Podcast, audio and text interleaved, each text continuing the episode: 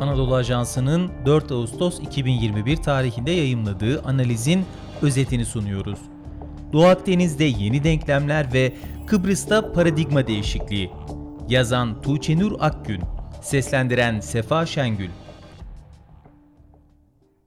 Yeni tip koronavirüs salgını nedeniyle görece sakin bir dönemden geçen Akdeniz'de son zamanlarda yaşanan bir dizi gelişme gözleri yeniden bölge jeopolitiğine çevirdi. Libya'daki gelişmeler, 2. Karabağ Savaşı, İsrail, Mısır ve Türkiye'nin dış politika söylemlerindeki karşılıklı yumuşama, Cumhurbaşkanı Recep Tayyip Erdoğan'ın Kuzey Kıbrıs Türk Cumhuriyeti'ni ziyaretinin ardından Güney Kıbrıs Rum yönetimi Yunanistan ikilisinin yanı sıra Birleşmiş Milletler ve Avrupa Birliği'nin kimi yetkilileri tarafından yapılan açıklamalar ve son olarak Tunus'ta meydana gelen darbe girişimi bir süredir sakin olan Akdeniz sularında yeni hareketlenmelerin yaşanacağının işareti. KKTC'nin tanınması Uluslararası hukuk bakımından tanınma konusunda farklı teamüllerin bulunduğu ve siyaset bilimi açısından da oldukça tartışmalı bir mesele olduğu göz ardı edilmemeli. Aslında uluslararası hukukta bir devletin tanınması için gerekli temel şartları fiili olarak yerine getiren KKTC'nin tanınmasında hukuki değil siyasi engeller bulunuyor. Bunun en çarpıcı örneği çözüme en çok yaklaşılan dönem olarak addedebileceğimiz Annan Planı referandumu ve sonrasında yaşananlar. Aradan geçen süre zarfında gerçekleştirilen görüşmelerden bir netice çıkmamasının izahı da burada yatıyor. Benzer şekilde Avrupa Birliği'nin referandum sonrası KKTC'ye verdiği sözleri tutmayıp Güney Kıbrıs Rum yönetimini birliğe dahil etmesi de oldukça tartışmalı, siyasi sayıkla alınmış bir karar. Bu nedenle bu hususta uluslararası aktörlerle işbirliğinin ve ittifakların önemine vurgu yapmak gerekiyor. Öte yandan yarım asır sonra Türk tarafı adada sorunun çözümü için paradigma değişikliğine giderek yeni bir öneriyle masaya oturdu.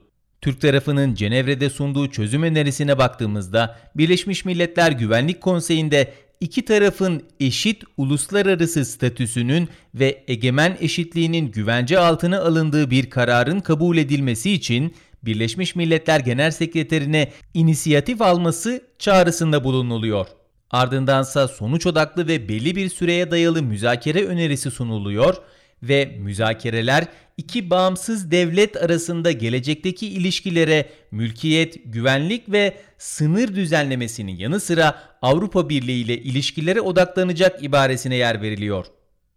Bölgesel gelişmeler ve uluslararası aktörler Tarih boyunca stratejik öneme sahip olan Akdeniz Havzası son yıllarda hayli mühim gelişmelere sahne oluyor. Bölgede bulunan hidrokarbon rezervleri ve enerji alanında yapılan anlaşmalar Akdeniz'in güvenliğini hayati bir mesele haline getirirken Suriye iç savaşı, Lübnan'daki ekonomik kriz, İsrail-Filistin meselesi, Libya'daki çatışmalar ve son olarak Tunus'taki darbe girişimi bölgede başlıca istikrarsızlık unsurları olarak öne çıkıyor. Orta Doğu bölgesinin ve terörizmle mücadelenin ABD'nin dış politikasında birincil konu olmaktan çıkması ve küresel çapta yükselen Çin'in esas hedef olarak belirlenmesinin ardından bölgede yeni denklemlerin ortaya çıkmaya başladığı görülüyor. Bu kapsamda Akdeniz'de etkinliğini artırmak isteyen aktörlerin başında şüphesiz 2015'te Suriye Savaşı'na dahil olmasıyla nüfuz alanı elde eden Rusya geliyor. Başta NATO ve Avrupa Birliği olmak üzere Batı'ya karşı stratejisinde farklı kulvarlarda yeni taktikler geliştiren Moskova, Doğu Akdeniz'de de ekonomik ve jeopolitik avantajlar kolluyor.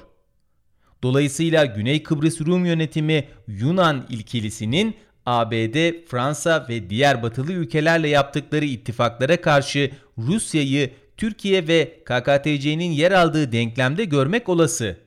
Diğer taraftan Avrupa Birliği'nin ise bütüncül bir Kıbrıs politikası olduğunu söylemek güç. Örneğin bölgede Lübnan'daki krizden fırsatlar yaratmaya ve etkinliğini artırmaya çalışan Fransa, Kıbrıs'ta da Güney Kıbrıs Rum yönetiminin safında yer alırken Rusya ile Kuzey Akım 2'de görüldüğü gibi enerji alanında işbirlikleri geliştiren Almanya, Doğu Akdeniz'de de diyalog ve işbirliğinden yana olduğunu birçok kez gösterdi. Bütün bunların yanı sıra ABD'de Biden yönetiminin başa gelmesinin bir yansıması olarak bölgede diplomatik temasların hız kazandığını gözlemlemek mümkün. Özellikle son dönemde Mısır, İsrail ve Türkiye'nin dış politika söylemlerindeki yumuşamanın Doğu Akdeniz denklemine nasıl yansıyacağı merak konusu. Her ne kadar bahse konu aktörler Güney Kıbrıs Rum yönetimiyle dayanışma içerisinde hareket etseler de özellikle enerji transferi ve güvenliğin tesisi bazında bölgede ciddi bir işbirliği potansiyeli mevcut.